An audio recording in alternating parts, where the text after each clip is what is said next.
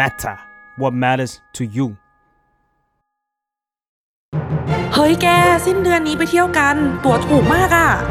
วันหยุดกูหมดแล้วว่ะ เขาหน้ามึง ไม่อดัลหรือยัง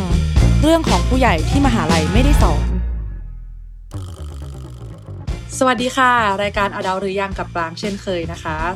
ตอนที่ผ่านๆมาเนี่ยเราก็ได้พูดถึงฟรีแลนซ์ไปมากมายเลยนะคะ ไม่ว่าจะเป็นการแบบการเป็นฟรีแลนซ์อย่างยั่งยืน การวางบิลแล้วก็อื่นๆอีกมากมาย เพราะว่าด้วยความที่ตั้งแต่ปรางจบมาเนี่ยก็ต้องบอกก่อนเลยว่าปรางอะเป็นฟรีแลนซ์มาตลอดเลยนะคะ ไม่เคยที่จะไปทำงานบริษัทหรือมีประสบการณ์แบบนั้นเลย วันนี้นะคะเราก็เลยจะมาพูดถึงอีก option หนึ่งค่ะในโลกของการทำงานนะคะ ซึ่งก็คือการเป็นพนักงานประจำนั่นเองค่ะ ซึ่ง วันเนี้ยเราก็มีแขกรับเชิญนะคะ ก็คือพี่แชมป์นั่นเองค่ะ สวัสดีค่ะพี่แชมป์สวัสดีครับ ผมแชมป์ทัชชัยชนะจิตครับค่ะ พี่แชมป์เนี่ยก็เป็น HR มาอย่างยาวนานนะคะ ก็จะได้สัมผัสกับมนุษย์พนักงานประจำมากมาย ยาวนานมากครับทำมาสิบปี ก็มีทั้งบริษัท local บริษัทต่างชาติ inter company มีหมดทุกรูปแบบแล้วค่ะ คือทุกวันนี้ค่ะ พี่แชมป์ปรางหันไปทางไหนเนี่ยปรางก็รู้สึกว่าเจอฟรีแลนซ์เต็มไปหมดเลย ครับผม มันสมัยนี้เนี่ย คนยังนิยมเป็นพนักงานประจำกันอยู่ไหมคะพี่ นิยมมากครับ จริง ๆ แล้วถ้าจะพูดถึงอัตราฝนเนี่ยค่อนข้างยากนะ เพราะว่าทุกวันนี้มันก็มีคนที่ชอบทำแบบฟรีแลนซ์เป็นเจ้าของกิจการตัวเอง หรือบางคนก็ชอบทำงานแบบเฮ้ยเป็นพนักงานประจำเนาะเพราะว่าความต้องการคนเราไม่เหมือนกันนะครับทีนี้ก็ต้องมาดูว่าเฮ้ยณวันนี้เราอยากเป็นอะไรเราสะดวกแบบไหน เราชอบแบบไหนด้วย อืมค่ะ ซึ่งถ้าเป็นพนักงานประจำเนี่ย ใครบ้างคะพี่ที่เหมาะกับการแบบมาทำงานกันห้าวันต่อสัปดาห์อืมอย่างยาวนาน จะไปเที่ยวก็ยาก เข้าใจเข้าใจบ่นมากก็ไม่ได้ ต้องรับเงินเดือนเขาเนาะเออหนูเนี่ยเพนพอยหนูคือหนูชวนเพื่อนไปเที่ยวแล้วเพื่อนบอกว่าวันลาได้แค่นิดเดียวไปเที่ยวก็ไปไม่ได้ หนูก็เหงาเหลือเกินเฮ้ยโอเค งั้นวันนี้เราจะมาเปิดชีวิตมนุษย์เงินเดือนกันว่าเอ้ยจริง ๆ แล้วมันหน้าตาเป็นยังไงแล้ว หลาย ๆ คนที่ทำเป็นมนุษย์เงินเดือนอยู่ เฮ้ยมันเหมือนกันหรือเปล่านะครับ ก็จริงๆแล้วพนักงานเงินเดือนหรือมนุษย์เงินเดือนเนี่ยก็ต้องบอกว่าเรามีหลาย option ให้เล่นนะแล้วก็มีหลายบริษัทที่มีนโยบายที่แตกต่างกันไป มีตั้งแต่แบบว่าเฮ้ยนโยบายมันเซ็กซี่มากๆเลยทำงานสี่วันต่อสัปดาห์ ก็มีทำงาน work from home ร้อยเปอร์เซ็นก็มีนะครับ หรือมีสวัสดิการที่แบบว่า เฮ้ย มีอย่างนี้ด้วยเหรอวะ ในโลกความเป็นจริง มี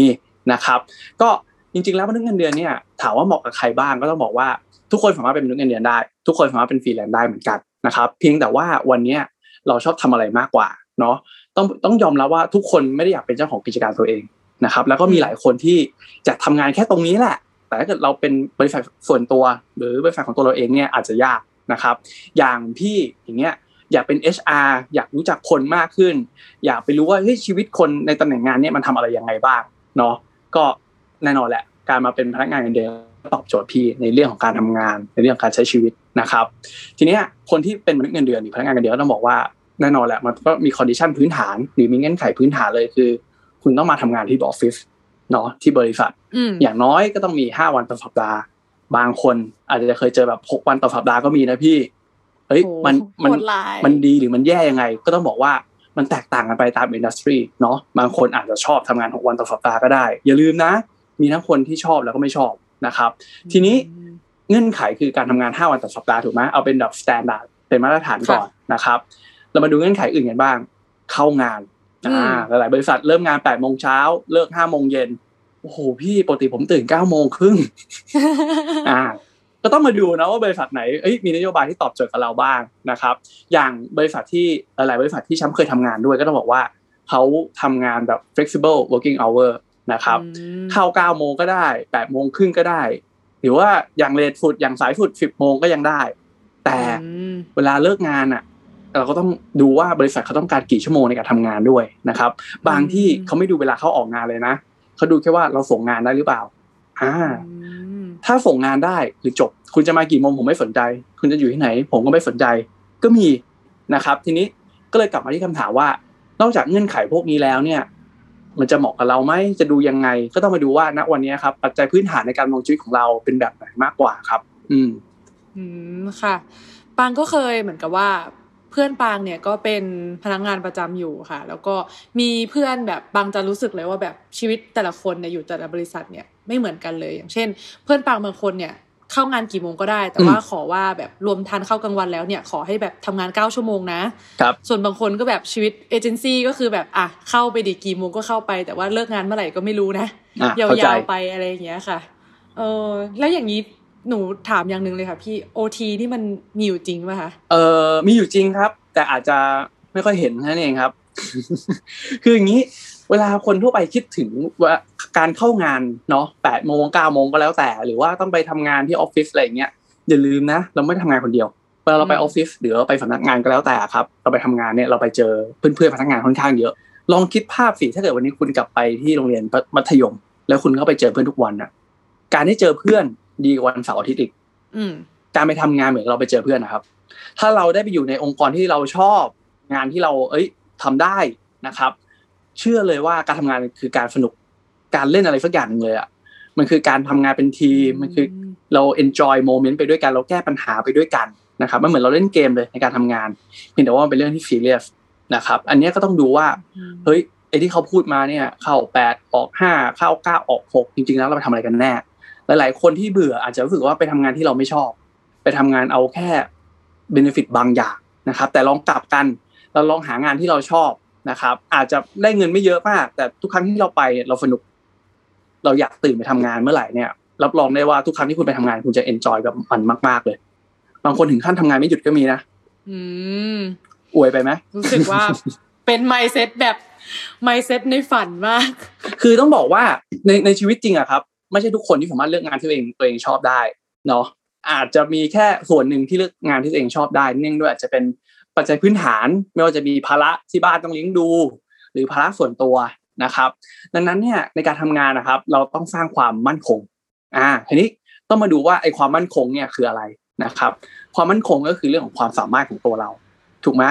ถ้าเกิดเรามีความสามารถเราไปที่ไหน ใคร ๆก็ต้อนรับนะครับ แล้วเวลามีโอกาสที่จะได้เติบโต เราก็มีโอกาสก่อนคนอื่นนะครับ อันนี้ก็ต้องมาดูว่าถ้าเราชอบในสายงานนี้ เราจะโตเป็นอะไรได้บ้าง นะครับ อันนี้ก็สิ่งหนึ่งที่ทำให้แบบว่าเฮ้ยถ้าอนาคตเรามีภาระเพิ่มขึ้น เราจะจัดการภาระตรงนั้นยังไงได้บ้างนะครับ อืมอืมค่ะ ดูเหมือนจะแบบมันเป็นการเปลี่ยนวิธีคิดที่จะทำให้เราทำงานอย่างมีความสุขมากขึ้น เพราะว่าจริง ๆ แล้วเนี่ยหลาย ๆ คนเนี่ยพอพูดถึงพนักงานประจำเนี่ยก็จะนึกถึงอะวันจันทร์อีกแล้วไม่อยากไปอ่าทำงานเลย เข้าใจเข้าใจ อะไรแบบนี้เนาะคลาสสิกมาก แต่ถ้าเกิดว่าเราสามารถที่จะแบบเออหาที่ทำงานที่มันแบบถูก จริตกับเราจริง ๆ เพื่อนร่วมงานที่ดี หัวหน้าที่ดี เนื้องานที่ดีได้เนี่ยก็คงจะแบบเป็นชีวิตในฝันอยู่เหมือนกันนะคะ การได้ตื่นไปทำงานในที่เราชอบอะใช่ อันนั้นคือเป็นแบบว่าอาจจะเป็นด e ีมเป็น concept เป็นสิ่งที่คนคาดฝันที่จะหาเลยเนาะเป็นฝันที่จะหาเลยแล้วก็ก็แล้วแต่นะครับเนี่ยอยากจะบอกว่าชีวิตจริงแล้วเนี่ย มีคนจำนวนเยอะมากนะ ที่ไม่เคยเปลี่ยนที่ทำงานเลย หลักสิบปีสิบห้าปียี่สิบปี ทุกคนจะถามพร้อมกันเขาไม่เบื่อบ้างเหรอทำงานเดิมๆมาสิบปียี่สิบปีสามสิบปี คำตอบเลยนะครับ ค่อนข้างแบบว่าเป็นความเป็นจริงเลยก็คือว่าหลาย ๆ ครั้งที่เขาไม่ลาออกเนี่ย เพราะว่าเขามีการโรเตทในองค์กร วันเนี้ยเราทำงานเป็นเงินเดือนอาจจะทำเป็นพนักงานบัญชี อนาคตอาจจะทำงานเป็นเกี่ยวกับ planning เฮ้ยถ้าเกิดเรามีความสามารถในเรื่องการพูดคุยไปอยู่ฝ่ายขายไหมอย่าลืมนะครับว่าความเสี่ยงในการเปลี่ยนที่ทำงานหรือว่า การที่เราทำอาชีพเป็นของเจ้าของกิจการตัวเองแล้วเราจะเปลี่ยนไปทำอย่างอื่นเนี่ยความเสี่ยงมันสูง แต่ถ้าเกิดคุณเป็นพนักงานเงินเดือนเนี่ย แล้ววันนี้คุณอยากจะเป็นพนักงานขาย ความเสี่ยงคุณต่ำลงนะอืมคุณรู้จักคนในองค์กรมากขึ้น เวลาคุณเปลี่ยนงาน คุณไปทำฟังก์ชันอื่นก็ตามนะครับ มันมีคน back up คุณเยอะ มันมีคนพร้อมที่จะให้ข้อมูลคุณเยอะนะครับ แล้วคุณก็รู้เกี่ยวกับ nature องค์กรอยู่แล้ว คุณรู้เกี่ยวกับเฮ้ย business องค์กรเป็นยังไงนะครับดังนั้นความรู้ความเข้าใจคุณเยอะกว่าคนข้างนอกแน่นอน ความเสี่ยงคุณก็ต่ำลงนะครับ อืมค่ะ ฟังเชื่อว่าตอนเนี้ยหลาย ๆ คนฟังมาถึงตรงเนี้ยรู้สึกแบบเออว่ะอยากเป็นพนักงานประจำแหละ ทีนี้เรามาพูดถึงสิ่งที่ปฏิเสธไม่ได้เลยว่าฟังว่าหลาย ๆ คนที่เลือกเป็นพนักงานประจำเนี่ย ก็คือเป็นเพราะว่าอยากได้ความมั่นคงแหละ เพราะว่าเออค่าตอบแทนเนี่ยก็มีความชัดเจนตั้งแต่ตกลงกันตั้งแต่แรกอะเนาะว่าแบบอะแต่ละเดือนจะได้เท่าไหร่วันหยุดเท่าไหร่อะไรอย่างเงี้ยค่ะ มันยังไงบ้างคะพี่แชมอืป์ม ไม่อยากทำให้ทุกคนฝันร้ายเลยอะคือจริง ๆ แล้วเนี่ย มนุษย์เงินเดือนไม่ได้มั่นคงนะอ่าคนที่เข้าใจว่ามนุษย์เงินเดือนมั่นคงเนี่ย คุณคิดผิดกล้าพูดเลย คือถ้าคุณบอกว่ามนุษย์เงินเดือนมั่นคง ยกตัวอย่างมาว่าอาชีพหนึ่งที่ไม่เคยโดน lay off ไม่เคยโดนไล่ออก ผมว่าไม่มีอะไว้แต่แล้วหนูว่ารู้สึกมาตลอดเลยว่าเนี่ยมันมั่นคงกว่าฟรีแลนซ์การทำพนักงานประจำอะความมั่นคงเหมือนที่ผมบอกไปตอนต้นไงมันคือความสามารถอืมถ้าคุณอยู่ที่ไหนคุณมีความสามารถอะใครๆก็อยากร่วมงานกับคุณ ไม่ว่าคุณจะเป็นฟรีแลนซ์หรือมนุษย์เงินเดือนก็ตาม แต่การเป็นมนุษย์เงินเดือนนะครับ ถ้าวันหนึ่งคุณไม่ตอบโจทย์กับ business เขาก็เอาคุณออกคนลุกคุณลองคิดภาพสิว่า ณวันนี้เนี่ยอะสมมติเอาตัวอย่างที่แบบใกล้ตัวสุดเนาะอาจจะเป็นเรื่องของพนักงานสายการบิน ตอนเนี้ยยุคโควิด situation นะครับอืมไม่มีใครสามารถที่จะบินได้หรือว่าบินได้ยากเนาะแน่นอนแหละไม่ว่าเป็นพนักงานต้อนรับบนเครื่อง หรือพนักงานต้อนรับบนเอ่อภาคพื้น ก็เริ่มจะถูก lay off กันมากขึ้นเรื่อยอืมๆ นะครับ คนในสายการบินก็ถูกเลิกออฟกันมากขึ้นเรื่อยๆ เมื่อก่อนพนักงานสายการบินนี่ถือเป็นอาชีพที่มั่นคงอาชีพหนึ่งเลยนะในเรื่องของทั้งรายได้แล้วก็ตำแหน่งงานนะครับ หรือเรามาดูอินดัสทรีที่ใกล้ตัวเรามากขึ้น พนักงานแบงก์ย้อนกลับไปในยุคแบบ 20 ปีที่แล้วเนี่ย ใครที่ได้ทำงานแบงก์เนี่ยถือว่าเอาไปอวดเขาได้เลยนะ เหมือนกับอาชีพอื่น ๆ ที่แบบว่าคนไทยชอบกันเลย แต่ทุกวันนี้คืออะไร ทุกวันนี้คือ เฮ้ย แบงก์เริ่มปิดสาขามากขึ้น เริ่มเปลี่ยนเป็น mobile application มากขึ้นอืมนะครับพอยุคสมัยมันเปลี่ยนผ่านนะครับ ความต้องการมันก็เปลี่ยนผ่านนั้นๆเนี่ยต้องบอกว่ามนุษย์เงินเดือนไม่ได้มั่นคงเลย วันหนึ่งองค์กรอยากจะทำให้มันเล็กลง หรือว่าเขาเปลี่ยนโครงสร้าง structure อยู่จากเมืองไทยย้ายไปอยู่ที่ประเทศอื่นๆ ก็มีเยอะนะครับ ในชีวิตการทำงานของฉันเนี่ยได้สัมภาษณ์มาหลายคน บางคนมีประสบการณ์ทำงานที่ดีมาก มีความสามารถเยอะมาก แต่องค์กรจำเป็นต้องเอาเขาออกสาเหตุเพราะอะไร เพราะว่าเขาต้องการเปลี่ยน location ในการทำงานอืมจากที่เคย base ที่เมืองไทย ไป base ที่ประเทศสิงคโปร์บ้าง ที่จีนบ้างที่ฮ่องกงบ้างนะครับ คนที่เขาทำงานเนี่ยเขาจะรู้ดีเลยว่า ถ้าวันหนึ่งมีการเปลี่ยนโครงสร้างเมื่อไหร่ เขาต้องมีการหา backup เกิดขึ้นแหละว่าเฮ้ยฉันจะอยู่ในโครงสร้างใหม่หรือเปล่า หรือว่าเขาต้องเตรียมหา second เฮ้ยจ็อบถัดไปแล้ว อันเนี้ยเขาต้องเตรียมตัวตลอดเวลาเหมือนกัน อืมโอ้เออก็ต้องต้องบอกเลยว่ามนุษย์เงินเดือนไม่ได้มั่นคงครับ ถ้าใคร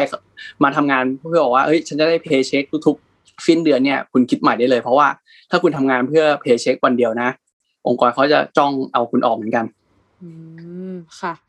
ไหนๆก็มาถึงเรื่องเงินแล้วค่ะ พี่อืมปกติเนี่ย คือปังก็มีการพูดคุยกับ เพื่อนที่เป็นพนักงานประจำอยู่ครับเหมือนบ่อย ๆ ว่าแบบอะหลาย ๆ คนเนี่ยเวลาได้ค่าตอบแทนเนี่ยก็ได้มาเป็นเงินใช่ไหมคะแล้วนอกจากใช่ตัวเงินเนี่ยแล้วก็มีโอทีที่แบบอะจับต้องไม่ค่อยได้เท่าไหร่ มันก็จะมีเรื่องของค่ารถด้วยอะไรแบบเนี้ยค่ะ ปกติเนี่ยโอคถ้าเราทำงานบริษัทอะค่ะ เราจะได้การตอบแทนเป็นเงินในรูปแบบของค่าอะไรบ้างอะคะพี่ จริง ๆ มีเยอะมากครับ หลายคนได้ทั้งค่ามือถือ ค่าเดินทางตำแหน่งผู้บริหารมีทั้งรถยนต์ให้ มีค่าน้ำมันให้ด้วย อ่า ตำแหน่งบางอืมตำแหน่งที่เป็นผู้จัดการระดับสูงมีคนขับรถให้ด้วย อ่า ทีนี้อืมเรามาพูดถึง overall ดีกว่าว่าเอ้ยไอ้ค่าตอบแทนเนี่ยเขาให้อะไรกันบ้างโดยปกติแน่นอนแหละฐานเงินเดือนค่ะให้อ่า อาจจะมีเรื่องของตัวที่เป็น OT บ้างในบางตำแหน่งนะครับ อาจจะมีในส่วนของการันตีโบนัสอ่ามีในส่วนของ variable bonus หรือว่าโบนัสตามผลประกอบการของบริษัทนะครับอืมสวัสดิการอื่นๆ ค่อนข้างเยอะ ยกตัวอย่างให้ฟังอย่างเช่นส่วนลด product นั้นๆ อย่างเช่น คุณทำเอ่อในบริษัทรองเท้า คุณอาจจะได้ส่วนลดของรองเท้าครึ่งหนึ่ง คุณทำในโรงแรม อาจจะได้กินข้าวฟรีทุกมื้อในระดับโรงแรมอืมนวดฟรีบ้างละอ่าสปาฟรีบ้างเนาะหรือว่าท่องเที่ยวฟรีก็มีนะ ถ้าคุณทำอยู่ในบริษัทท่องเที่ยวนะครับ ทีนี้นอกจากเขาเรียกนะ product ของบริษัทนั้นๆ แล้วมีอะไรอีกบ้าง อย่างบางบริษัทมีฟิตเนสให้ฟรีใช้ได้ตลอด บางบริษัทมีกาแฟฟรี อ่าบางบริษัทมีอาหารฟรีให้ด้วยนะครับ บางบริษัทถึงขั้นแบบว่า มีค่ามือถือให้ด้วย คือคุณซื้อมือถือใหม่ได้ เรามีงบให้คุณมไปอัปเกรดมือถือ บางบริษัทตัดแว่นฟรีบางบริษัทมีประกันสุขภาพให้ด้วยครอบคลุมไปถึงคุณพ่อคุณแม่ หรือครอบคลุมภรรยาหรือครอบคลุมบุตรมีเยอะอย่างนั้นเลย แถมค่าทำฟันก็ยังฟรีอีก โอ้ไม่ก็หนูทำฟรีแลนซ์ทำไมวะเนี่ย อะคือเขามีฟรีเยอะมากถึงนี้เป็นช่วงฟรีครับ ช่วงแจกช็อกก็คือว่า จริงๆแล้วบริษัทหลายบริษัทในประเทศไทยเนี่ยหรือในโลกเราที่เป็นมนุษย์เงินเดือนเนี่ยเขาให้สวัสดิการค่อนข้างเยอะอย่างยกตัวอย่างใกล้ตัวสุดเลยที่เราเห็นในทีวีเนาะอยู่ในอินเทอร์เน็ตก็คือ Google Google เนี่ยเขามีเอ่อมีเชฟทำอาหารให้ที่ที่บริษัทเลย คุณอยากกินอะไรล่ะ คุณจะกินกาแฟแบบไหนเขามีให้หมดเลยเขามีห้องพักผ่อนให้คุณเขามีห้องนอนให้คุณ อย่างบางบริษัทที่เป็นอ่าบริษัทอาจจะเป็นโลโก้หน่อย อาจจะที่เคยได้ยินก็หลายที่เนาะมีฟิตเนสให้ นะครับ มีร้านออกกำลังกายนะครับ มีหมอในบริษัทก็มี คือมันมีสวัสดิการเยอะมากครับที่เฮ้ยเราน่าจะเวลาเราไปสัมภาษณ์หรือเราไปเห็นประกาศเงี้ยครับเขาจะเขียนเอาไว้เลยว่าเขามีค่าอะไรให้บ้างหหลายๆที่เขาจะเขียนเอาไว้เลยว่าเฮ้ยมีค่ารถรับส่งนะ มีค่าเบี้ยขยันนะ มีโบนัสให้นะ มีงานเอ่อเลี้ยงให้ด้วยบางที่ปีละหนึ่งครั้งสองครั้งอะไรอย่างเงี้ยครับ เป็นต้นอื มีเยอะค่มากโหเยอะมาก เยอะมากจริง ๆ แล้วเมื่อกี้ปังได้ยินว่าโบนัสเนี่ยจริง ๆ แล้วเนี่ยมันมีโบนัสแบบที่เรียกว่าเป็นฟิกซ์ก็มีเหรอคะ ใช่ครับ คือเขาการันตีเลยว่าทุกๆ สิ้นปีเขาจะจ่ายคุณเพิ่มอีกเดือนหนึ่งสองเดือนสามเดือนแล้วแต่ เยอะโอ้บางที่นะเขาไม่ได้การันตีนะ อย่างพวกบริษัทรถยนต์อย่างเงี้ยเขาให้คุณคือ อะช่วงก่อนโควิดละกัน ผลประกอบการส่วนใหญ่เขาจะเฉลี่ยโบนัสอยู่ที่หกเดือนบ้างสี่เดือนบ้างสามเดือนบ้าง หรือบางครั้งเขาบอกเขาให้คุณสามเดือน บวกเงินอีกต่างหากแล้วอย่าลืมนะรายได้คุณเพิ่มทุกปีด้วยนะอ๋อคำว่าโบนัสสามเดือนเนี่ยค่ะ มันแปลว่าอะไรอะคะโบนัสสามเดือนอย่างเช่นเป็นการันตีสามเดือนครับ ก็คือว่าทุกสิ้นปีเนี่ยคุณจะได้เงินเพิ่มอีกสามเดือนครับ หมายความว่าสมมติถ้าหนูทำงานเดือนละหมื่นห้าก็จะได้สี่หมื่นห้าตอนสิ้นปี เพิ่มนะ เพิ่มจากเงินเดือนนะจู่ๆก็ได้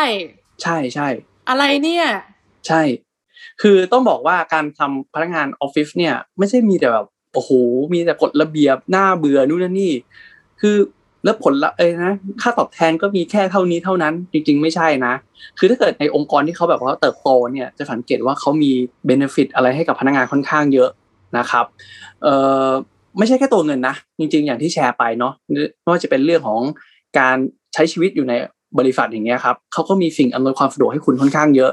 มีแม่บ้านให้คุณ มีคนเอ่อดูแลความเรียบร้อยในออฟฟิศให้นะครับ คุณไม่ต้องไปกังวลเลยว่าเฮ้ยค่าไฟจะต้องใช้ยังไง คุณใช้ไฟได้ คุณใช้อินเทอร์เน็ตได้ คุณใช้สิ่งอำนวยความสะดวกในออฟฟิศได้หมดเลย แล้วมันฟรีโหเรียกได้ว่า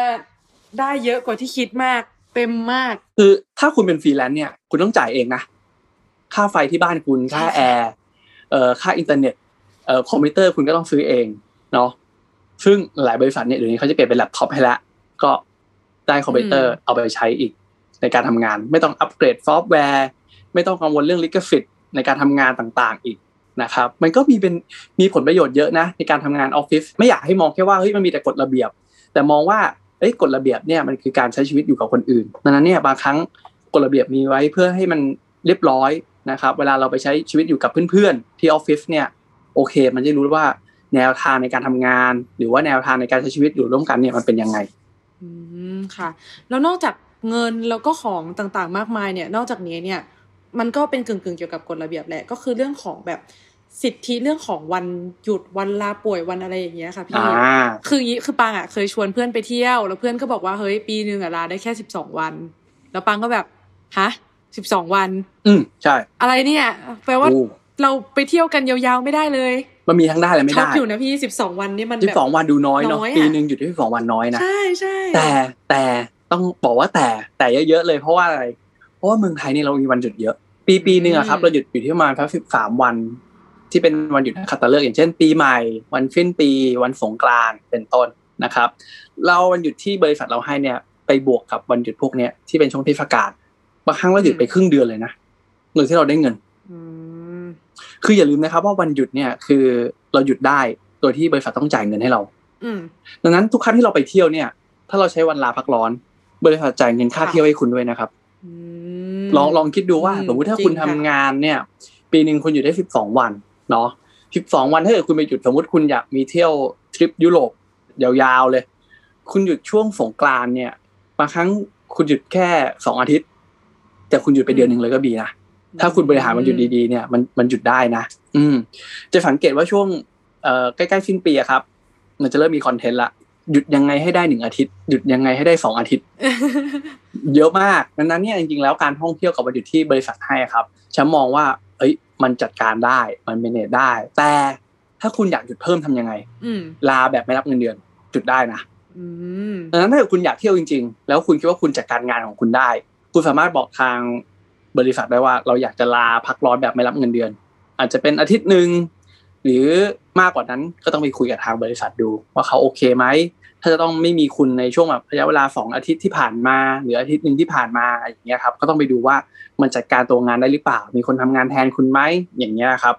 ดังนั้นถ้าถามว่าคุณอยากจะไปเที่ยวเพื่อนยาวๆทำได้ไหมทำได้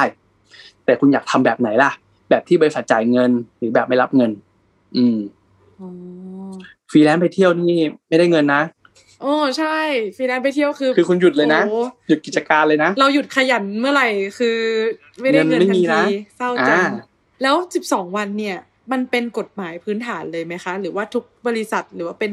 แต่ละบริษัทก็มีตัวเลขที่แตกต่างกันหรือเปล่า ใช่ครับ แต่ละบริษัทมีตัวเลขที่แตกต่างกันครับ พื้นฐานเนี่ยจะอยู่ที่หกวันเนาะหกวันต่อปีหกนะครับวันน้อยไหมโอ้ น้อยค่ะน้อยน้อย แต่รวมเสาร์อาน้ทิอตยย์จริก็งคงไม่น้อยหรอกคือเดี๋ยวนี้ครับส่วนใหญ่แล้วมาตรฐานนะครับ จะอยู่ที่หกวันขึ้นไป ก็จะเป็นสิบวันบ้าง บางที่อาจจะมีวันลาพักร้อนถึงยี่สิบสองวันเลยต่อปี หรืออย่างบริษัทต่างชาติบางบริษัทเขายุนหยุดแบบว่าหนึ่งเดือนก็มีโอ้อ่ายิ่งกว่ายิ่งกว่าการันตีโบนัสอีกนะ คือให้คุณหยุดเดือนหนึ่งเนี่ยคือให้เงินคุณไปพักผ่อนเลยโหจริงค่ะ อืม แล้วอย่าลืมนะ มันไม่ใช่แค่วันลาหยุดวันพักร้อนนะ มันจะมีเรื่องเกี่ยวกับการลาป่วยด้วยอ๋อค่ะ ลาป่วยนี่คือไม่นับรวมอยู่ในนี้ถูกไหมคะไม่รวมตั้งหากลาป่วยเนี่ยคุณสามารถลาลาลาเขาเรียกเขาเรียกว่าลาป่วยเนี่ยได้หนึ่งเดือนสามสิบวัน สมมติวันนี้เฮ้ยเราเป็นหวัดเราไม่สบาย เราขอลาลาป่วยเนี่ย เพื่อจะพักผ่อนอยู่บ้านทำได้โดยที่บริษัทยังต้องจ่ายเงินให้คุณอยู่ ซึ่งส่วนใหญ่เขาต้องการใบรับรองแพทย์อะไรแบบนี้ไหมคะถ้าคุณลาเกินสามวันสมมติคุณแบบว่าป่วยหนัก เป็นโรคประจำตัวอะไรก็แล้ว แต่ต้องไปพบแพทย์อย่างเงี้ยครับขอใบรับรองแพทย์มา คุณสามารถยื่นกับ HR ได้ โดยที่เขาไม่มีสิทธิ์ไล่คุณออกอืมไล่ออกไม่ได้ด้วยนะไล่ออกถือว่าผิดกฎหมายนะอืมคือการลาเนี่ยจริงๆแล้วมนุษย์เงินเดือนถือว่าเป็นอาชีพที่มีอิสระมากกว่าฟรีแลนซ์ในการลาเที่ยวการลาป่วยนะครับ แต่ทั้งนี้ทั้งนั้นแหละก็ต้องดอกจันไว้นิดนึงว่าขึ้นอยู่กับบริษัทที่คุณทำงานด้วยนะ ว่าเฮ้ย มันลาได้มากน้อยแค่ไหน บางบริษัทอะต้องยอมรับว่าเขาทำงานเจ็ดวันต่อสัปดาห์ คุณอาจจะไม่ตอบโจทย์เขาณธุรกิจของเขานะครับก็ต้องมาดูในอินดีเทลพวกนี้ด้วยว่ามันทำได้มากน้อยแค่ไหน ที่ผมพูดอะมันเป็นเหมือนกับมาตรฐานทั่วไปที่มันทำได้นะครับโอ้ค่ะ เมื่อกี้ไหนๆเราก็แตะเรื่องของได้ยินคำว่าป่วยขึ้นมาแล้วเนี่ย ถ้าเกิดว่าสมมุติเนี่ยเราในฐานะพนักงาน เงินเดือนคนหนึ่งเนี่ย เราป่วยขึ้นมาเนี่ย แล้วเราต้องไปโรงพยาบาลแล้วเราเกิดต้องแบบเออเกิดค่าใช้จ่ายอะไรยิ่งใหญ่อะไรอย่างเงี้ยค่ะ มันมีสิทธิอะไรขครัองบพนักงานที่แบบได้รับไหมคะโอเค เอาตัวขั้นพื้นฐานก่อนนะครับ ถ้าเกิดคุณป่วยคุณเจ็บป่วยเนี่ย หรือว่าต้องเข้ารับการรักษา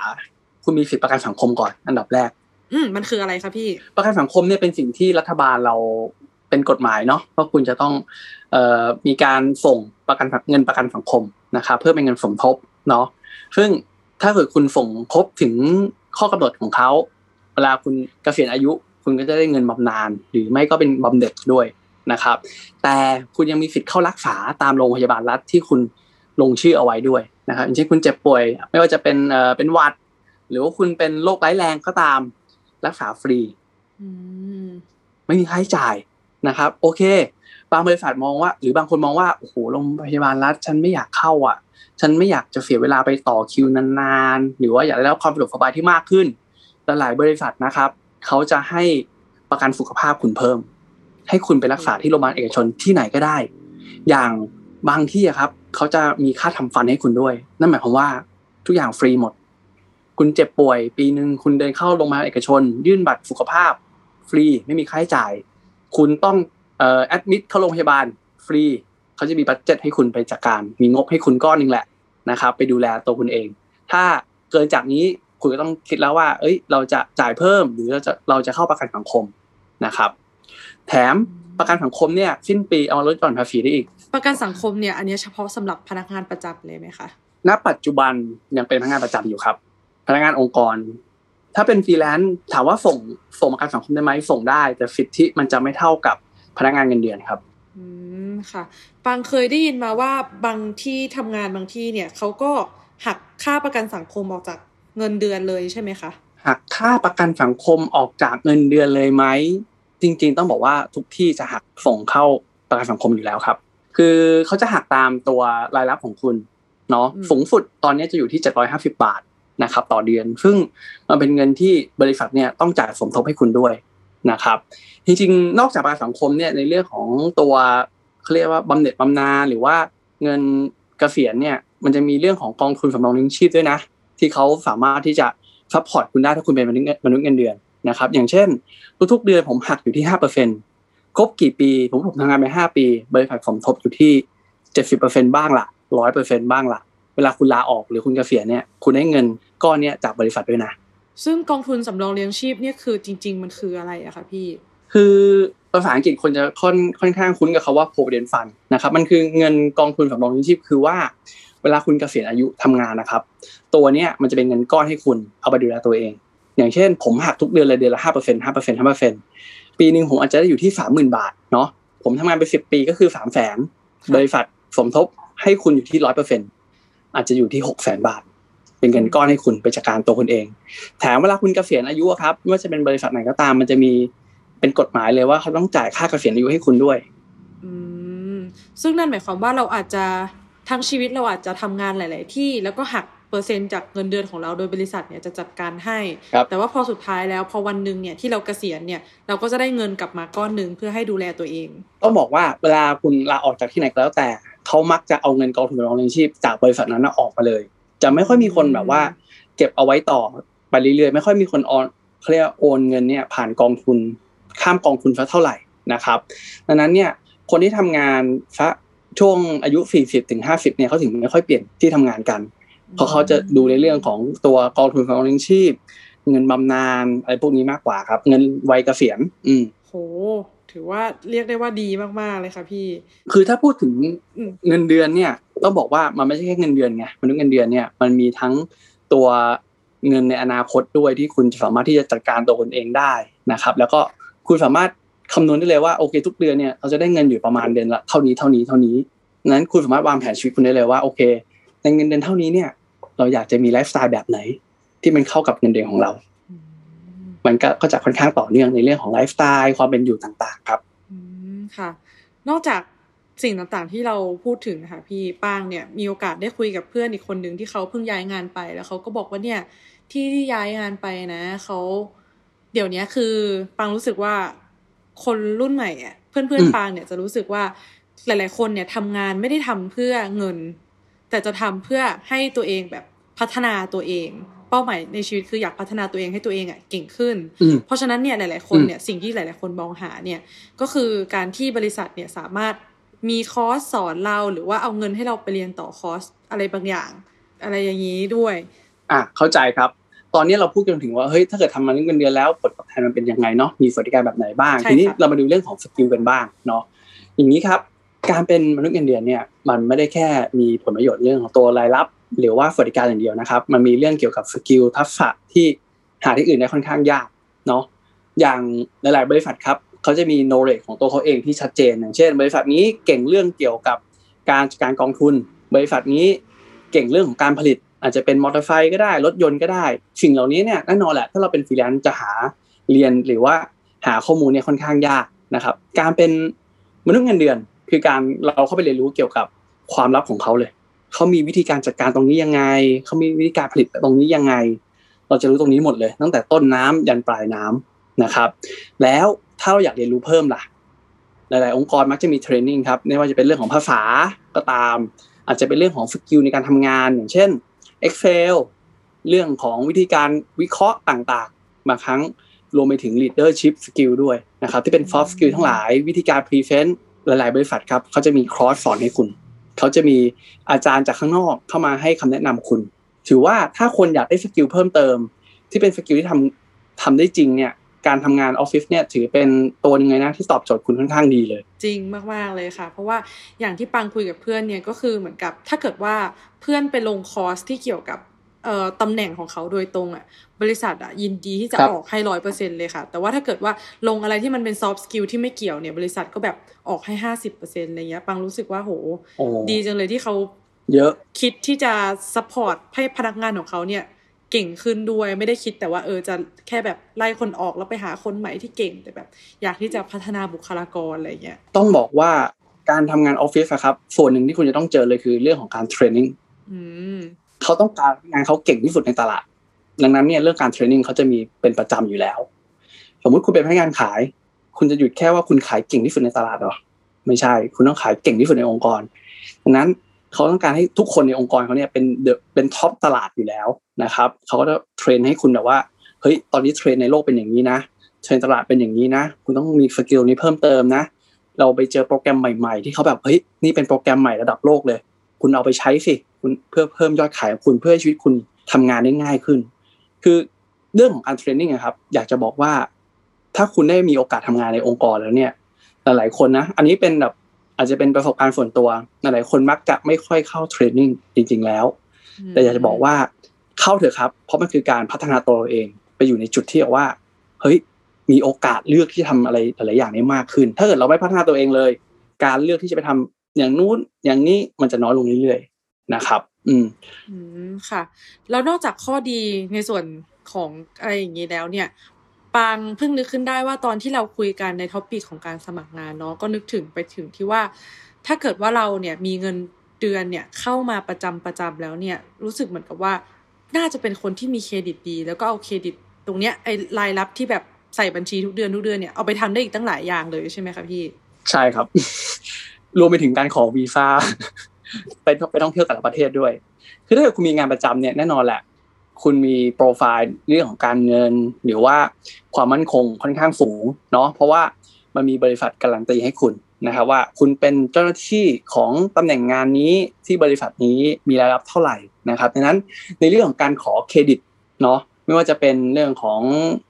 บัตรเครดิตก็ตาม หรือการกู้เงินก็ตาม หรือว่าการท่องเที่ยวเนี่ย ภาษีจะดีกว่าฟรีแลนซ์อ่า อันนี้ต้องบอกก่อน แต่ไม่ใช่ว่าฟรีแลนซ์ภาษีไม่ดีนะครับ ถ้าเกิดคุณมีรายได้ที่มั่นคง มีเงินหมุนเวียนที่ดี มันก็โอกาสไม่ได้แตกต่างกันมากพี่แต่ว่าโอเคมนุษย์เงินเดือนอาจจะมีมีความได้เปรียบมากกว่าละกันเนาะในการขออนุมัติต่างๆ ค่อนข้างง่ายครับอืมค่ะ รู้สึกเหมือนกับที่พูดมาทั้งหมดเนี่ย มนุษย์เงินเดือนเนี่ยเหมือนจะแบบมีแต่ข้อดีเลยค่ะ พี่แชมป์พี่แชมป์อืมมีข้อเสียอะไรที่อยากจะฝากไว้ไหมคะพี่ มาเราพูดถึงด้านสว่างไปแล้ว มาดูด้านมืดกันบ้างด้านมืดมีไหมมนุษย์เงินเดือน ต้องบอกว่ามีนะ คือมีจุมีอยู่อย่างหนึ่งที่คุณเลือกไม่ได้ ถ้าคุณเข้าไปทำงานที่นั่นก็แล้วแต่ เจ้านายน่ะฟังว่าแล้ว อะทีนี้ถ้าคุณเลือกเจ้านายไม่ได้ต้องทำยังไง ตอนที่คุณสัมภาษณ์อะครับ คุณคุยเขาเยอะๆดูว่าเขาเป็นคน character ยังไง เข้ากับคุณได้ไหมนะครับ ดังนั้นเนี่ย ถ้าคุณรู้สึกว่าเฮ้ยคนเนี้ยเราทำงานด้วยยากทำงานด้วยไม่ดี มนุษย์เงินเดือนเปลี่ยนงานได้นะอืมเราไปอยู่ที่ใหม่ก็ได้ถูกไหมครับ แต่โอเค ถ้าคุณอยากทำงานที่นี่ แล้วคุณไม่เจอคนแบบนี้เนี่ยแน่นอนแหละการอยู่คนเยอะๆมันต้องมีสักคนหนึ่งแหละที่เราแบบไม่ชอบขี้หน้ามัน มันจะหรือมันก็ไม่ชอบขี้หน้าเรา อะพูดกันอย่างนี้ดีกว่านะครับถามว่าเป็นเรื่องเป็นเรื่องที่เราเลี่ยงได้ไหมกล้าพูดเลยว่าเลี่ยงไม่ได้ ทุกองค์กรมีหมดชอบมากชอบน้อยอีกเรื่องหนึ่งนะครับ นี่ไม่ใช่ข้อเสียเดียว อืม ข้อเสียอื่นๆ ก็มีเหมือนกัน อย่างเช่นเรื่องของปริมาณงานที่ค่อนข้างเยอะอืมโอ้บางองค์กรนะ จ้างเราเงินเดือนสูง ใช่โอ้ใช้งานเราเยี่ยงทาสอะทำงานไป งานยังไม่ทันเสร็จงานใหม่มาแล้วงานงานใหม่มายังไม่ทันได้ทำเลย งานใหม่กว่ามาอีกแล้วหรือว่าการแก้งานเฮ้ยเมื่อไหร่มันจะแก้เสร็จสักที มันจะแก้ไม่จบพอแก้เสร็จปุ๊บไม่ใช้ หรือโอเค เรื่องการแก้งานเรื่องการทำงานงานเยอะไม่เท่าไหร่ การเติบโตก็ไม่มีก็มีนะครับ คุณทำงานที่นี่มาห้าปีแล้ว โหเราอยากเลื่อนขั้นอะไปเป็นหัวหน้าบ้างตำแหน่งหัวหน้าว่างเขาไม่เอาเราเขาไปเอาคนอื่น มีไหมมีอืมแต่ถามว่ามันเป็นปัจจัยร้อยเปอร์เซ็นต์ไหมว่าคุณจะเจอประสบการณ์แบบนี้ก็ต้องบอกว่าไม่นะก็ต้องอยู่ที่ว่าตัวคุณเป็นคนยังไงด้วยนะครับ มี skill พอไหมมีทักษะในการจัดการงานยังไงได้บ้างนะครับหลายๆองค์กรเนี่ยเวลาเขาสัมภาษณ์ผู้สมัครอะครับเขาจะอธิบายค่อนข้างเยอะว่าองค์กรเขางานเขาหนักนะไม่ได้งานหนักเล่นๆนะอืมเข้ามาจะเจอปัญหาแบบไหนแบบไหนบ้างเนาะต้องยอมรับว่า คนไทยอะเราชอบแบบว่าได้ได้ได้ อะไรก็ได้ได้จริงค่ะพี่ เพราะว่าเราอยากสัมภาษณ์ผ่าน ใช่ แต่พอความเป็นจริงแล้วอะ เราทำไม่ได้อะ กลายเป็นว่าคนที่เครียดคือเรา บริษัทไม่ได้เครียดกับเราด้วย คือมันก็เลยกลายเป็นแบบว่าได้มืดที่ว่า เฮ้ย มันเป็นความผิดของใครกันแน่เนาะก็ต้องบอกว่าไม่ใช่ความผิดของใครทั้งหมดนั่นหรอก มันก็ผิดด้วยกันทั้งคู่นะครับว่าเฮ้ยในการทำงานเป็นทีม ในการทำงานที่เป็นแบบว่า เป็นบริษัทใหญ่ ๆ เนี่ยกฎเกณฑ์เป็นยังไง เราพร้อมที่จะทำแบบที่เขาต้องการไหมหรือเขากำลังเอาเปรียบพนักงานหรือเปล่านะครับ สิ่งเหล่านี้เป็นสิ่งที่เราต้องแบบไปทำความเข้าใจเพิ่มเติม ไปเรียนรู้เพิ่มเติม บางครั้งเราก็ต้องผิดพลาดกันบ้าง ไปทำงานในบริษัทที่เขาเอาเปรียบ ผมเชื่อว่าคนที่ฟังอะน่าจะต้องเคยเจอมาอย่างน้อยหนึ่งถึงบริษัทที่แบบโอ้โหย้อนกลับไปเฮ้ยกูทำงานบริษัทนั้นมาได้ยังไงวะต้องหลายปี ทนไมาได้ยังไงมาต้องหลายปีทำงานแบบเลิกตีหนึ่งตีสองนี่เคยทำงานเลิกตีหนึ่งตีสองตีสามมาแล้วนะ ต้องทำงานวันอาทิตย์ด้วยโอ้ยหยุดวันหยุดก็ไม่ได้หยุดก็มี แต่ถามว่าย้อนกลับไปดูทำได้ไงมะทำได้ยังไงอะทำงานดึกขนาดนั้นทำงานเยอะขนาดนั้น ก็ยังหาคำตอบไม่ได้ แต่ย้อนกลับไปเราได้อะไรจากตรงนั้นบ้างล่ะอืมเออ มันกลับกลายเป็นว่าไอการทำงานที่เยอะๆอย่างนั้นนะครับ มันทำให้เวลาเราไปทำงานที่อื่น เราจัดการตัวเราได้ดีขึ้น เราจัดการงานได้ดีขึ้น เราจัดการคนในองค์กรนั้นๆได้ดีขึ้น อื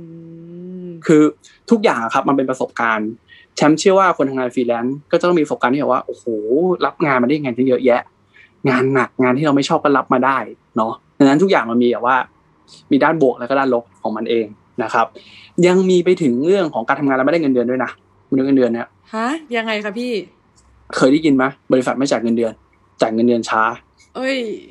อย่างนี้เราจะทำยังไงล่ะคะ อยากจะบอกว่ามันเกิดขึ้นได้นะครับ ไม่ใช่ว่าเกิดขึ้นไม่ได้นะครับ บริษัทใหญ่ ๆ หลายที่ที่เราเคยได้ยินว่าโอ้โหบริษัทบริษัทนี้มีแบบว่าประวัติการทำงานมายาวนานเหลยเกินเป็นผู้นำของตลาดนู่นนี่พอถึงวันหนึ่งเขาไม่ได้เป็นผู้นำในในตลาดแล้ว รายได้เขาไม่เข้าเป้า มันก็เป็นไปได้นะ ที่เขาจะเริ่มจ่ายเงินเดือนคุณน้อยลงจ่ายเงินเดือนคุณช้าลงหรือไม่จ่ายเลย แล้วก็ปิดบริษัทไปเลยก็มี จริง ๆ ถ้าเกิดเรา ไปดูข่าวย้อนหลังนะ จะได้ยินข่าวเยอะมาก บริษัทโรงงานนี้ปิดตัวกระทันหัน ไม่จ่ายเงินเดือนพนักงาน ลอยแพพนักงานบ้างล่ะ หรือลดเงินเดือนพนักงานครึ่งหนึ่งยี่สิบเปอร์เซ็นสามสิบเปอร์เซ็นเพื่อจะพยุงในเรื่องของธุรกิจให้ไปรอด แล้วถามว่าเรามีตัวเลือกมีเป็นมนุษย์เงินเดือนอะหรือเป็นพนักงานเนี่ยเรามีตัวเลือกอะไรมากไหมโห คือถ้าเราไม่เอาก็คือโดนไล่ออกใช่ไหมอ่า มันก็จะเป็นด้านมืดอีกด้านหนึ่งที่เป็นการเป็นมนุษย์เงินเดือนเนี่ยก็ต้องดูด้วยว่าเฮ้ยบริษัทที่เราทำงานด้วยเนี่ยมีศักยภาพเป็นอยู่ตรงไหนของตลาด แล้วการเงินเขาเป็นยังไงบ้าง อันนี้ไม่อยากให้แบบว่าหน้ามืดตามัวไปทำงานที่ใดที่หนึ่งเป็นพิเศษนะ แต่การทำงานนะครับ เราต้องเอ้ยใส่ใจว่าตอนนี้บริษัท performance เป็นยังไงบ้าง ทุกคนน่ะไปทำงานเนี่ยมันเหมือนกับการเราไป service เขาเราไปเปิดบริษัทเพื่อขาย service ตัวนี้กับเขาเนาะถ้าวันหนึ่ง partner เรามีปัญหา เราก็ต้องดูแล้วแหละเออช่วย partner คนนี้ยังไงได้บ้าง หรือ partner คนนี้ยังไปรอดอยู่หรือเปล่า เราจะจัดการยังไงกับ business ของเรานะครับ อืม อันนี้เป็นด้านเบื้องต้น เหมือนย้อนไปถึงตอนสมัครงานที่พี่แชมป์บอกว่าจริง ๆ แล้วอะมัน mindset มันไม่ใช่การที่บริษัทมาเลือกเราอย่างเดียว เราเองเนี่ยก็ต้องเลือกบริษัทที่เราอยากจะร่วมงานด้วย แล้วก็ต้องเหมือนกับคอยติดตามอะเนาะว่าบริษัทที่เราทำงานด้วยเนี่ย มันเป็นยังไงบ้าง คอย รู้ตัวอยู่ตลอดเวลาว่าสถานการณ์มันเป็นยังไงเนาะถูกต้องครับแล้วอีกเรื่องหนึ่งที่คุณต้องใส่ใจเลยนะ ก็คือเรื่องของค่าแรง บางคนเนี่ยทำงานอยู่ที่เดิมเนี่ยอ่าสิบปี เป็นคนเก่งได้โปรโมทมาเรื่อยๆเลย แต่ปรากฏว่าไอ้ค่าแรงที่คุณได้เนี่ยมันน้อยกว่าค่าเฉลี่ยของตลาดอืมกลายเป็นว่าคุณทำงานในราคาแบบว่าเขาเรียกนะไม่ได้แฟร์เพย์ไม่สมเหตุสมผล ก็มีนะครับ ถามว่าบริษัทจะมาบอกคุณไหมว่าคุณถูกสุดในตลาด เขาไม่บอกคุณหรอก เขาก็ให้คุณทำงานไปเรื่อยๆแหละเขาก็โปรโมทคุณแต่เขาให้เงินเดือนไม่ได้ไม่ได้เยอะอะไรอืมดังนั้นเนี่ย การใส่ใจเนี่ยไม่ได้ใส่ใจแค่บริษัทนะ แต่คุณต้องใส่ใจด้วยว่าเอ้ยวันเนี้ยค่าตอบแทนอาชีพเราเนี่ย มันอยู่จุดไหนแล้วของสังคม วิธีการหาข้อมูลหาไม่ยากหรอกครับ Salary Survey เนาะปี 2020 ปี 2021 อย่างเงี้ยมันมีอยู่ในอินเทอร์เน็ตอยู่แล้ว มีหลาย มีหลายเขาเรียกมีหลายสำนักงานที่เขาแบบเป็นคนทำ survey พวกนี้ แบบสำรวจพวกนี้ เราไปหาข้อมูลได้ว่าสมมติคุณเป็นพนักงานบัญชีทำงานมาแล้ว5ปี คุณต้องควรได้ค่าเงินเดือนอยู่ที่ประมาณเท่าไหร่อะไรยังไง ถ้าเกิดคุณได้น้อยกว่าค่าเฉลี่ย คุณต้องคิดแล้วว่าเฮ้ยหรือเราเก่งไม่พอ หรือว่าเราไม่มีการพัฒนาตัวเราเอง หรือว่าเราไม่เคยแบบมีการย้ายงาน เราไม่มีการพัฒนาเพิ่มเติม ต้องต้องไปดูตัวเราเองด้วยนะครับ ไม่ใช่แค่บริษัทอย่างเดียว อืมอืม โอเค แล้วก็เหมือนกับว่าตอนเนี้ยเราก็ได้ไล่เรียงกันมาเนาะตั้งแต่การสมัครงานในตอนที่เราอัด EP ที่ผ่านๆมา แล้วก็ครับในเรื่องของข้อดีข้อเสียของการเป็นพนักงานประจำแล้วเนี่ยเอ่อมีอีกสิ่งหนึ่งค่ะ ที่ฟรีแลนซ์ไม่มีเลย ก็คือการลาออกครับ มันฟังดูเป็นเรื่องที่แบบ challenge มากเลยนะคะ เพราะว่าจริง ๆ แล้วเนี่ยคือปังจบมาประมาณสองสามปีแล้วครับปังก็จะผ่านช่วงเวลาที่เหล่าพนักงานประจำเนี่ย พร้อมใจกันลาออกอืมมันก็จะมีคนที่แบบ เออ เกรงใจกลัวบริษัทแบบหาคนไม่ได้อะไรอย่างเงี้ยทั้งนั้นที่แบบโอ้ยบริษัทก็ทำกับแกแย่เหลือเกิน หรือว่าแบบบางคนก็แบบ เออเนี่ย จะต้องยื่นจดหมายไปก่อนถ้าเขาหาคนได้เขาถึงจะให้ออกหรือเปล่า หรือว่า เอ้ย ตอนเนี้ยเราออกเลยได้ไหมทำมาสองเดือนแล้วเราแบบไม่โอเคอะไรแบบเนี้ยค่ะ โอเค ได้ครับ การลาออกเนี่ยต้องบอกก่อนว่า ถ้าคุณเพิ่งเข้าไปทำงานที่ใหม่ ในระยะเวลาทดลองงานนะร้อยสิบเก้าวัน คุณมีสิทธิ์ลาออกบอกกับหัวหน้างานได้เลย แล้วคุณสามารถออกได้เลย อืมโดยที่ไม่ต้องแจ้งล่วงหน้า แต่เอาจริง ๆ ก็แนะนำว่าต้องแจ้งล่วงหน้าก็ดีนะครับ เนาะเพราะว่าในการทำงานนะครับ ผมเชื่อว่าทุกวงการแหละไม่ว่าจะเป็น HR หรือว่าบัญชีหรือว่าวงการไหนๆก็ตามนะครับ ฉันเชื่อว่าการที่เรามี connection ที่ดีเนี่ยมันก็ดีต่อตัวเราเนาะแล้วการที่เขาเลือกเราเนี่ยก็คือการที่เขาให้เกียรติเราค่อนข้างเยอะแล้วว่าเอ้ยเขาเชื่อว่าเราเนี่ยจะทำงานตรงนี้ได้ เขาเชื่อมั่นในศักยภาพของเรานะครับดังนั้นในการแจ้งล่วงหน้าหนึ่งเดือนเนี่ยผมมองว่ามันเป็นเรื่องเฮ้ยที่เราควรให้เกียรติเขากลับไปนะครับ อย่างเช่นเราอยากจะลาออกพี่ครับเอ่อผมรู้สึกว่างานนี้ไม่เหมาะกับผมแล้ว ผมขออนุญาตลาออกนะครับฉันเชื่อว่าเป็นคำพูดที่ ถึงแม้ว่าจะดูเศร้า แต่มันพูดแล้วมันไม่รู้สึกหยาบคาย อืมต้องเข้าใจก่อนว่าการลาออกไม่ใช่เรื่องไม่มันไม่ใช่เรื่องเสียหายหรือเรื่องไม่ดีนะครับ มันเป็นเรื่องที่ว่าเฮ้ยวันเนี้ยเราดูแลตัวเรายังไงนะครับ เราดูแลตัวเองดีพอหรือยัง เรายังชอบในสิ่งที่เราทำอยู่หรือเปล่านะครับดังนั้นการลาออกเป็นเรื่องปกติ อย่าคิดว่าเป็นเรื่องที่แบบว่าไม่ดีร้ายแรงหรือว่าต้องเกรงใจนะครับ ไม่มีเรื่องอะไรเลยที่เราต้องเกรงใจ มีแค่เรื่องที่ว่ามันถูกต้องหรือเปล่าแค่นั้นเอง นะครับ บางบริษัทในด้านมืด อ่า ด้านมืดก่อนเลย บอกพนักงานว่าคุณลาออกเนี่ย ต้องให้บริษัทหาคนมาแทนได้ก่อนถึงจะลาออกได้ไม่มีนะครับ กฎหมายแรงงาน มีการคุ้มครองพนักงานอยู่นะครับ คุณต้องแจ้งอย่างน้อยล่วงหน้า15วัน ในการลาออกนะครับ อันนี้คือเป็นข้อตกลงเนาะซึ่งหลาย ๆ บริษัทนะครับ ก็มักจะเขียนอยู่ที่หนึ่งเดือนเนาะใช่ใช่ค่ะก็ใจเขาใจเราแหละกว่าจะหาคนใหม่ได้ก็จริง ๆ เดือนหนึ่งบางครั้งก็ไม่พอนะครับเขาก็ต้องให้ เพื่อนในทีมเนี่ยเข้ามาทำงานสองกะ เพื่อจะแทนในช่วงที่เราไม่อยู่ก็มีนะครับ ดังนั้นมันมีกฎหมายแรงงานอยู่ในการคุ้มครองการลาออกนะครับ ไปศึกษาดูได้นะครับ ไม่ได้ยากอะไรเลยนะครับ ดังนั้นการลาออกเป็นเรื่องปกติ บอกเขาธรรมดาก็ได้ครับว่าเราได้งานใหม่ หรือเราคิดว่างานนี้เราไม่เหมาะเราลาออกก็ได้เหมือนกันนะครับ แต่อย่าลืมแจ้งล่วงหน้าแค่นั้นเองนะครับค่ะรู้สึกวันนี้เนี่ยเราก็พูดคุยกัน ครบถ้วนมากๆเลยนะคะพี่แชมป์เหมือนกับว่าเราได้พูดคุยครับถึงเบสิกของการเป็นพนักงานประจำมนุษย์เงินเดือนทั้งข้อดีข้อเสีย แล้วก็รวมมาถึงการลาออกด้วยอืมยังไงก็วันนี้สำหรับวันนี้เนี่ย ข้อมูลอันเนี้ยน่าจะครบถ้วนสำหรับหลายๆคนแล้วแหละที่ฟังแล้วก็จะรู้สึกว่าโหยน่าทำจังเลย หรือว่าฟังด้านดักๆ แล้วก็อาจจะรู้สึกว่าโอ๊ยไม่เอาดีกว่าไม่เข้ากับตัวเองเนาะครับ ก็ยังไงเนี่ย เดี๋ยวยังไงเราคงจะมีการพูดคุยกันอีก ถึงเรื่องที่มันยิแอนดดีวานครับซ์กว่านี้นะคะ ก็วันนี้ก็ขอขอบคุณพี่แชมป์มากๆเลยค่ะ แล้วก็ขอบคุณคุณผู้ฟังที่ฟังมาถึงตรงนี้นะคะ แล้วก็อย่าลืมติดตามฟังอดาวหรือยังได้ทุกวันจันทร์ทาง Spotify Apple Podcast YouTube และทุกช่องทางของ The Matter Podcast ค่ะ วันนี้สวัสดีค่ะ สวัสดีครับ